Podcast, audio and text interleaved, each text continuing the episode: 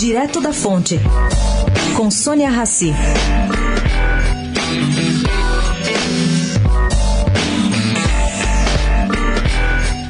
A escolha dos novos presidentes dos conselhos de administração do Banco do Brasil, da Caixa e do BNDES significa uma mudança de paradigma. Esta, pelo menos, é a opinião de Luiz Fernando Figueiredo, ex-Banco Central e atual Mauá, que assume a posição no Banco do Brasil.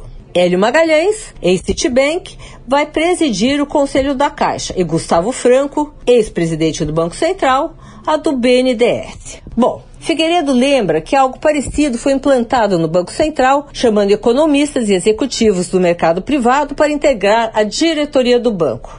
O que se percebeu, segundo ele, foi uma mudança de cultura. Não logo, mas ao longo do tempo. Por quê? Porque os integrantes da iniciativa privada acabam trazendo outras maneiras de olhar um mesmo assunto, mesmo que público. Sônia Raci, direto da fonte, para a Rádio Eldorado.